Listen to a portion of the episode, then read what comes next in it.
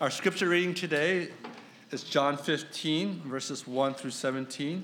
And our message today is entitled The Vine and the Branches Love One Another. This is the Lord's Word. I am the true vine, and my Father is the vine dresser.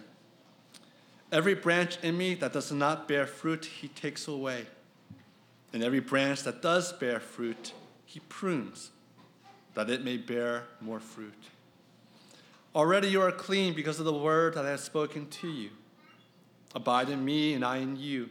As a branch cannot bear fruit by itself unless it abides in the vine, neither can you unless you abide in me.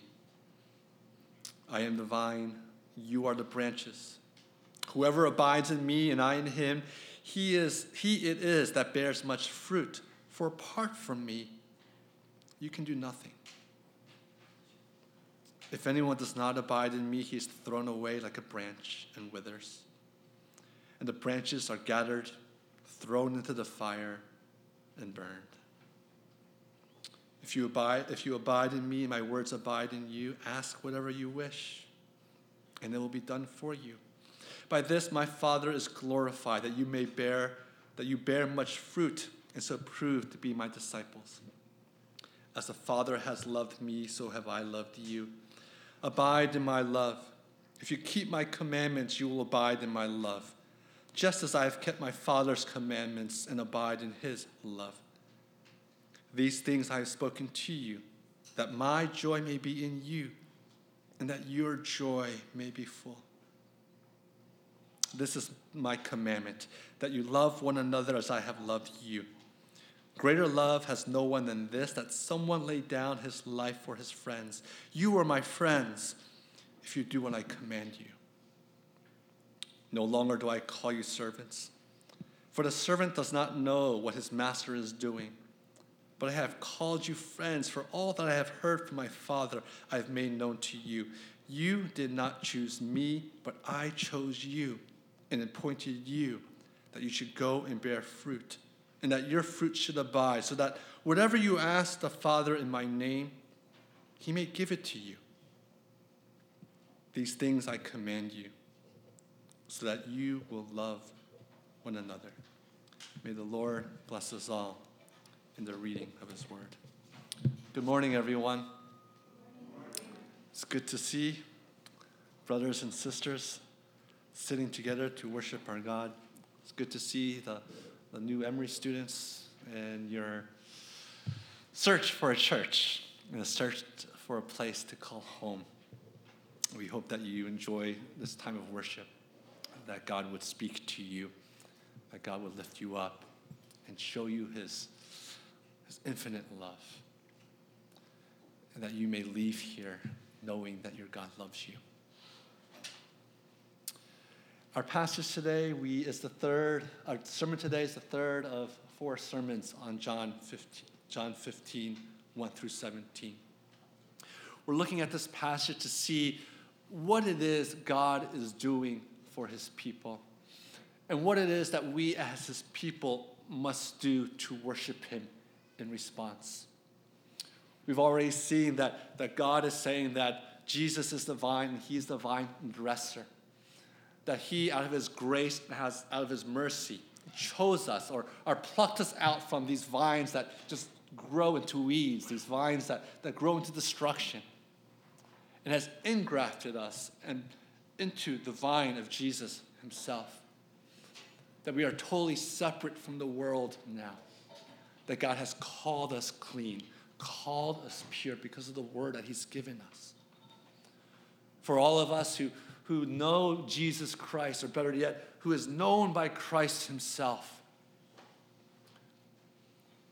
whose hearts start to beat and palpitate all the more at the sound of His name, who rejoices when His name is magnified and glorified, who sticks out their chest as, as proud people when the name of, of Jesus is proclaimed whose beauty, mark of beauty, is, is all that you want to see and rejoice in. The truth of who Christ is, You yourself understand and know that when God chose you and, and placed you with Christ, that is not you who chose him, but it's he who chose you. For all of us here in, in, our generation, we're very introspective people. We've been taught in this world to think about ourselves, and to think about our hearts, and to think deeply about who we are, and think deeply about the, the things that we lack and the, and the things that this world lacks. And we become pessimists very quickly in this world. And so we're good at looking at our sins. We're good at looking at the brokenness of our lives and the brokenness of this world. And yet, even in the midst of all that, in the midst of that, we, we start to realize there's no way I could choose such a beautiful God who loved me that much. But God chose me in my brokenness, in my willful sinfulness. And I am His.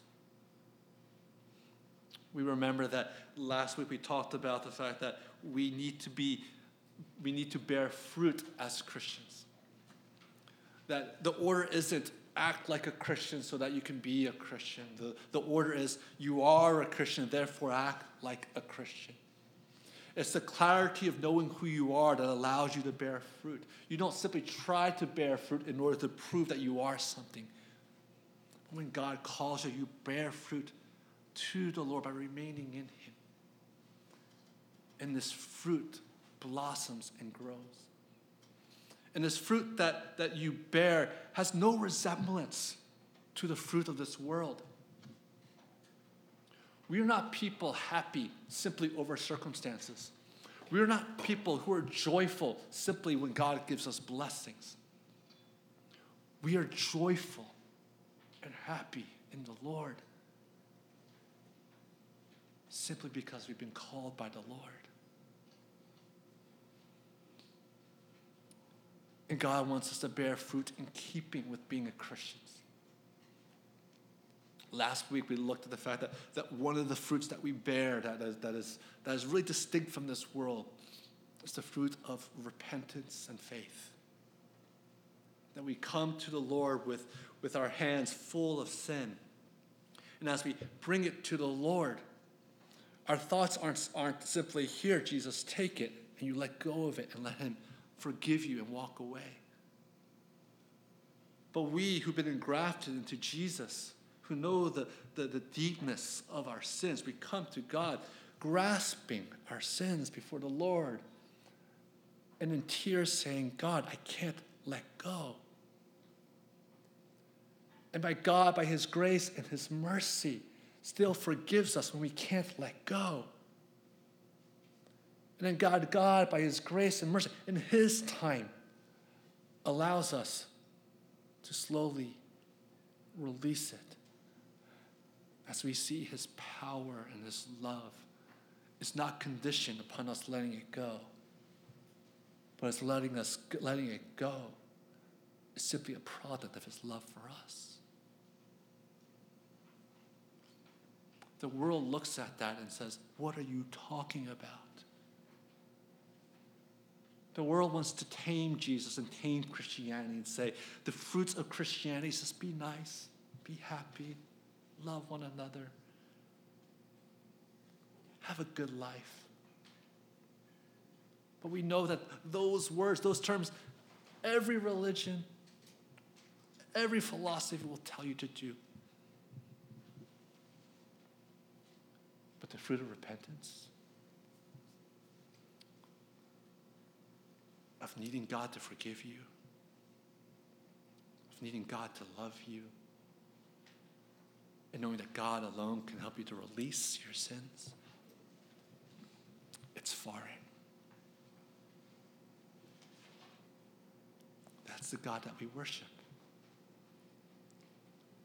That's the Jesus that we know.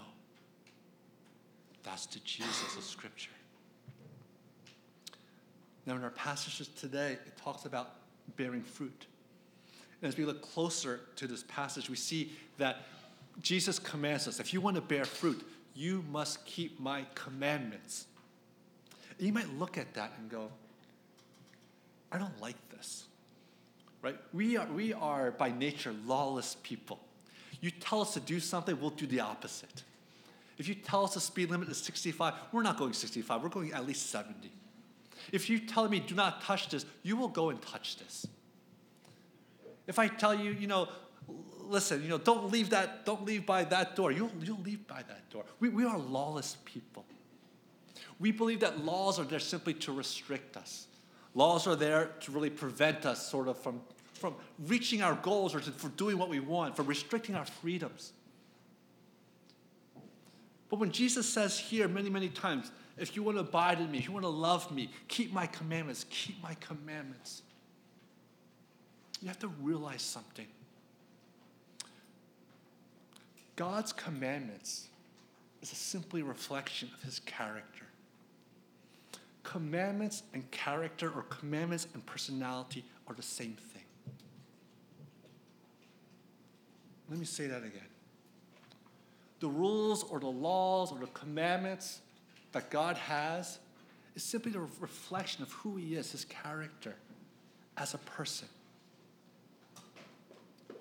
If you try to explain to me who is, let me, let me pick on someone. If you try to explain to me who is Pastor Young, you can't explain who I am, who I deeply am, without talking about what I enjoy, what I don't enjoy, what I like, and what I don't like, what I believe is righteous, what's not righteous, what I believe is fair, and what I believe is unfair. It's part of my character, it's part of who I am. For those of you who are married, you, you understand this. You understand there's some ways that your, your, your wife or your husband enjoys their meal. You understand when they're hungry that they get angry. You understand that if you send flowers, they rejoice. You understand if you give them money, they rejoice even more. Whatever it may be. We understand it from a human perspective. But can you imagine what does it mean to love God? God doesn't have preferences. God is holy. God is transcendent. God is God. His preferences aren't preferences, his preferences are laws. They're perfect. They're infinite.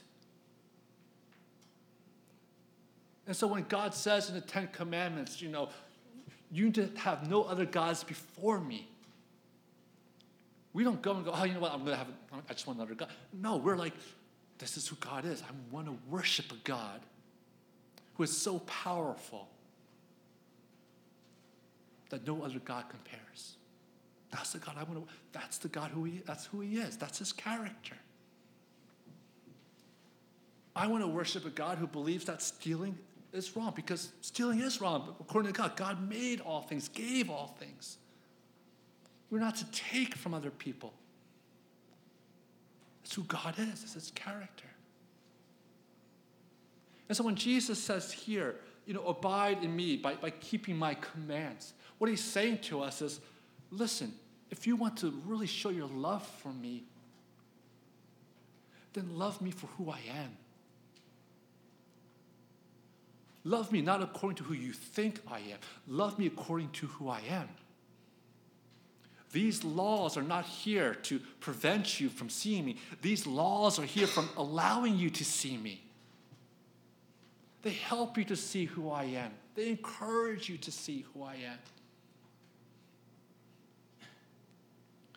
And so for us, when we, when we hear law, we've got to get it out of our minds that this is restrictive. We've got to get it out of our minds that, that this means that we can't have fun, that we can't enjoy life.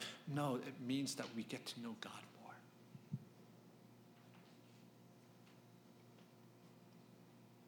And so if you abide in Jesus, if you know who Jesus is, if you want to bear fruit, love him. What does that look like? Honor his character. What does that look like? Keep his commands. All the same thing. Now, what's beautiful about this passage, though, is what it is that Jesus talks about in terms of in terms of what he believes his disciples need to hear. So he's trying to say to the people, listen, you who say that you know Jesus, I want you to bear fruit. I want you, this is next week's sermon, I want you to have joy immeasurable. I want you to have joy immeasurable. I want the world to know that I have sent my son. And that through him is salvation for all those who believe. What is the greatest commandment I can give them? What is it that I can say to them that will allow them to see that they're bearing fruit? And so that they know that they're abiding, so that they know that they've been engrafted into the true vine, that they themselves can have assurance that they do know who Jesus is. Some of you may think, well, the greatest command, the commandment must be what? Go to church more, pray more, read scripture more. And those are all good things. And those are all commanded by our Lord. You could even think that maybe it's love God more. And that's a good thing too. But Jesus says something very different. He says, in order for you to really bear fruit, and for you to know that you know Jesus, he tells his disciples, you must love one another. That, this, this blows my mind. Like I said, I, I would have thought that if you want to prove that you are my disciples, go and fight for, fight for, fight for social justice. Go and tell the gospel. Go and be a missionary. Uh, go and be a pastor. Uh, go stand on the corners of any city block and, and, and preach the gospel from there. But Jesus instead looks to the second part of the greatest commandment, right? He teaches us in the gospel the greatest commandment is to love the Father, love God, love the Lord your God with all your heart, soul, and your mind, and, and, and to love one another. The reason I believe that he didn't touch on the first part was because in the Gospel of John, they're with Jesus 24 7. They've been loved by Jesus 24 7. And they've loved Jesus 24 7. But Jesus saw something different. He knew that he was going to go away and send the Holy Spirit down. And he knew that amongst his disciples there was fragmentation, believe it or not. This, was not, this wasn't a band of happy brothers. We know that John and Peter had sort of a, a little spat about who loves me, who, who does Jesus love more? You know, me or this other guy, John. You know, they were, they were fighting over that. We knew that Judas Iscariot was going to betray Jesus, and yet everyone else in between. They weren't 12 apostles who were happily and merrily on their way. So Jesus said to them very succinctly If you want to show that you are in me, you must love one another. And so this commandment comes down to us. And the question is very simple.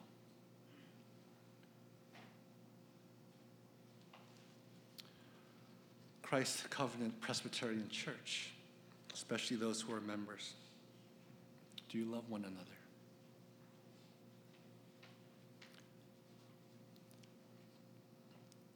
Do you seek each other's highest good, that they may come to know Christ more and more? Do you, in your speech and in your actions, show grace and show mercy?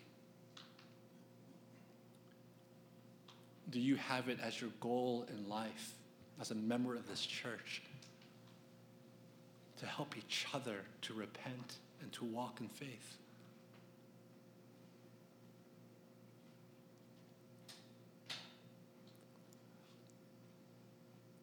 community is simple, but we sabotage community in many ways. I think the, the, the biggest, the, largest, the, the, most difficult thing for all of us is, and, and Dietrich Bonhoeffer, uh, uh, there's a quote here that I'll, I'll read a little bit later, but, but he says it pretty succinctly the fact that the, the biggest detriment to the Christian church is that we idealize community too much. And listen to what he says here, and I think he's, I think he's talking to us. He says, Those who love their dream of Christian community more than they love the Christian community itself becomes, become destroyers of that Christian community. Even though their personal intentions may be ever so honest, earnest, and sacrificial, God hates this wishful dreaming because it makes the dreamer proud and pretentious. Those who dream of this idolized community demand that it be fulfilled by God, by others, and by themselves. They enter the community of Christians with their demands set up by their own law and judge one another and God accordingly.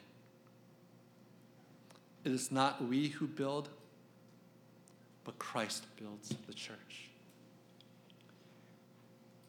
And we see this in our community in Christendom today we see when people go and look for churches, and you ask them, What do you look for in the church? And they say, I want a community. I want a community. And then you follow up on that. Well, what does that community, what does that community look like? Or what, what does scripture talk about that community? And you go, well, I don't know. Um, just somewhere where I feel like I belong. Or was somewhere where I feel like I'm loved somewhere where I feel like it jives with me. And when I hear that as a pastor, just, just bells and whistles go off. Because if you don't know what community, a Christian community should look like, and your answer is sort of vague, you will look for a community, just like Dietrich Bonhoeffer says, something that fits you and your heart. And instead of letting Scripture and the church, the way God wants it to be, sort of impact you and grow you, you start to be the one who starts to judge a church according to what you want that community to be like for you. This is legalism. We often think of legalism as just, well, here am I with my brother here, and you know, he he drinks alcohol too much, and you know, you shame on you, Christian. You know, well, you came to church late, shame on you. But there's a greater legalism that we, that we all do. That's the legalism of community.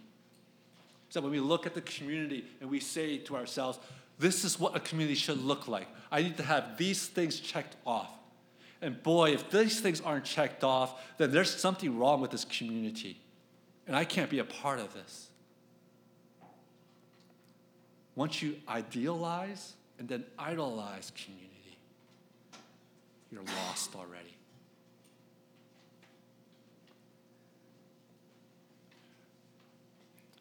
Because you're no longer bearing, you're no longer bearing the fruit of loving one another you're bearing the fruit, the evil fruit of manipulating and using one another. And the church withers and dies.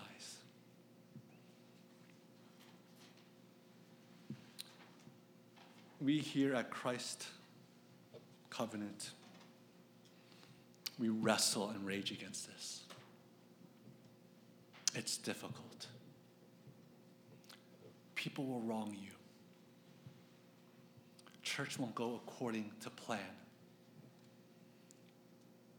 We don't have that ideal person to walk with in our faith. And yet God calls us simply to love one another.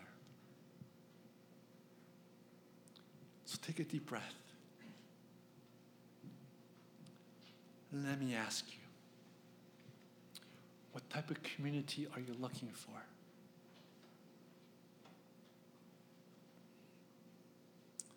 We are looking for a community that loves one another.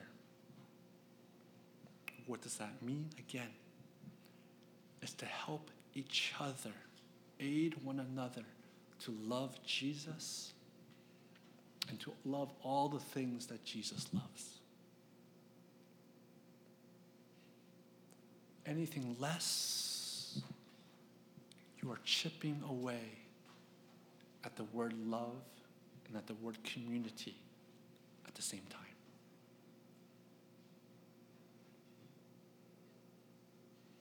Some practical things for us as a church.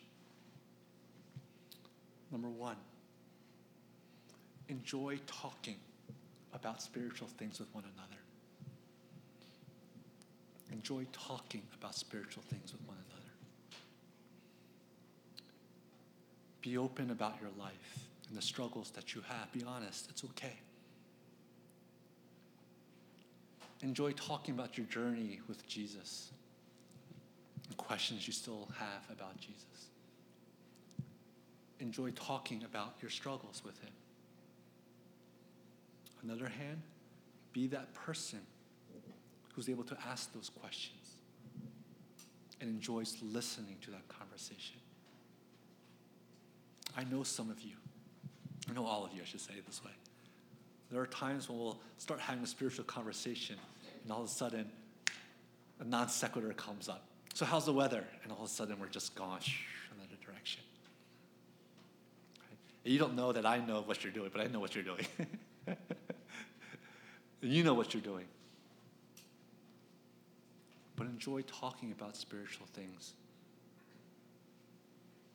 And enjoy having no answers. Be comfortable with that. And when, when someone says to you, the only answer we have is to remain in Jesus and walk with Him. Be joyful that having Jesus really is the only answer that we need. Whether or not things in this life are, are put in order, Jesus is with us. Number two, to love one another is bear one another in their sins. We're not legalistic here. You are not allowed to tell anyone their timeline of how they are to grow in Jesus. You are not allowed to do that. You are not allowed to say to someone, why, why haven't you matured yet? It's been three years. You're not allowed to do that. They might have matured in different ways that you don't see. You are not allowed to judge the journey that God has given to one to to to to each person.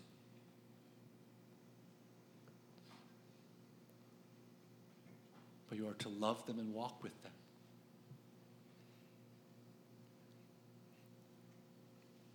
You are to be, be a forgiving community. A forgiving community. Yesterday we had a, um, uh, a special meeting for married couples. We had husbands break up together and the wives break up together, and they just took time sharing about their, their marriage struggles and wrestlings with all that. And you hear about wrongs, you hear about sins, you hear about difficulties. You forgive. Wives forgive husbands, husbands forgive wives. The community itself loves one another to, to help these marriages to help these marriages to, to grow. You yourself, you'll be wronged by someone in this church. Don't idealize this community to think that I should never be wronged. I should never be sinned, against. I should never have worries. think of this when I am sinned against, just as Jesus was sinned against, I will love and forgive. And at times, I will cover over those sins by just giving them to Jesus and say, This person, I just need to forgive them in my heart. I don't need to talk with them. I need to forgive them in my heart and keep loving them. The greatest thing that Jesus wants is this loving community. And We go to John 17. In John 17, Jesus' high priestly prayer, and, and, and, it, I, some of you guys have been with me for 12 years, so you understand where I'm going with this. Is Jesus' prayer is that, that the church will be, may be one, so that the world may know that Jesus sent his son. And, and I love this passage. Why do I love this passage? Because evangelism, the heart of evangelism, the heart of sharing Jesus, is not you one on one going sharing Jesus with, with other people. That's, that is important. But the crux of evangelism is a community that loves one another and exudes Christ and love and forgiveness with one another. People are attracted or repelled by that. Those who, who want Jesus are attracted like honey to flies or flies to honey. Those who don't want anything to do with Jesus walk away. But there's nothing in between. My prayer for this community and for us our church, our community groups, even at Emory, or the, the ministry we have there, is that when people see you together, they see your speech. They see how you act towards one another, how you sacrifice towards one another. That their heads will spin and go crazy, going, What is this? This type of talking about Jesus and love for one what, what is this? This is nothing I've ever seen before. And when Christians walk in this room and watch us interact, sorry, and watch us interact, they'll say, Jesus lives here. Jesus walks here. So love one another. talk about spiritual things. Be uncomfortable here and there. But allow the Lord to minister to you in that uncomfortableness. That you may grow in the Lord. Lastly, just as a pastor, mm-hmm. And sort of pragmatically, you know, I have sort of my own way of measuring things, and, and, and I'm not being legalistic about it in terms of like, uh, well, if we don't do this amount of things, then we're not growing as a church. But I like to see fruit of this loving one another. And to me, seeing this fruit is not so much loving one another when we're at church together. It's not so much when we have community groups and we're together. It's not so much retreats and we're together. I love to hear stories when you're just meeting up. It's not a church event. You're just meeting up with someone, having coffee, or you're just having lunch together. And you just naturally, by God's grace, talk about God. Share prayer requests. And just pray together. share your love for God and love for the community. To be able to look around this room and just simply say, These are the people that God's placed in my life who I will love. For I want to see more of Jesus in this room. And if I love them and help them to love everyone else, we'll see more of Jesus. And may that be the joy that you have. Jesus Christ died for us on the cross, not simply for yourself, but in order to engraft you into a community of believers where each of you can use your gift, showing love to one another, laying down your life for one another, that he may be seen. Let's pray. Heavenly Father, we thank you for your love and your mercy. We confess to you, Lord, that um, legalism is a, is a big thing in our lives. We're legalistic about our own self. We judge our own faith by how well we're doing in X, Y, and Z, and we get discouraged. And we use that same measure to judge other people. And in so doing, we discourage them and discourage me and discourage everyone. But Lord, it does get worse than that, does it not? We've, we've become legalistic about community, of what it should look like in our own eyes. And instead of seeing people as they are, just sinners who've been saved by grace, who, who are walking by faith. We attempt to manipulate them, Lord God. Use them, Lord, to feel better about ourselves. But Lord, you call us simply to love. So teach us to do that. Teach us to have spiritual conversations. Teach us to forgive one another.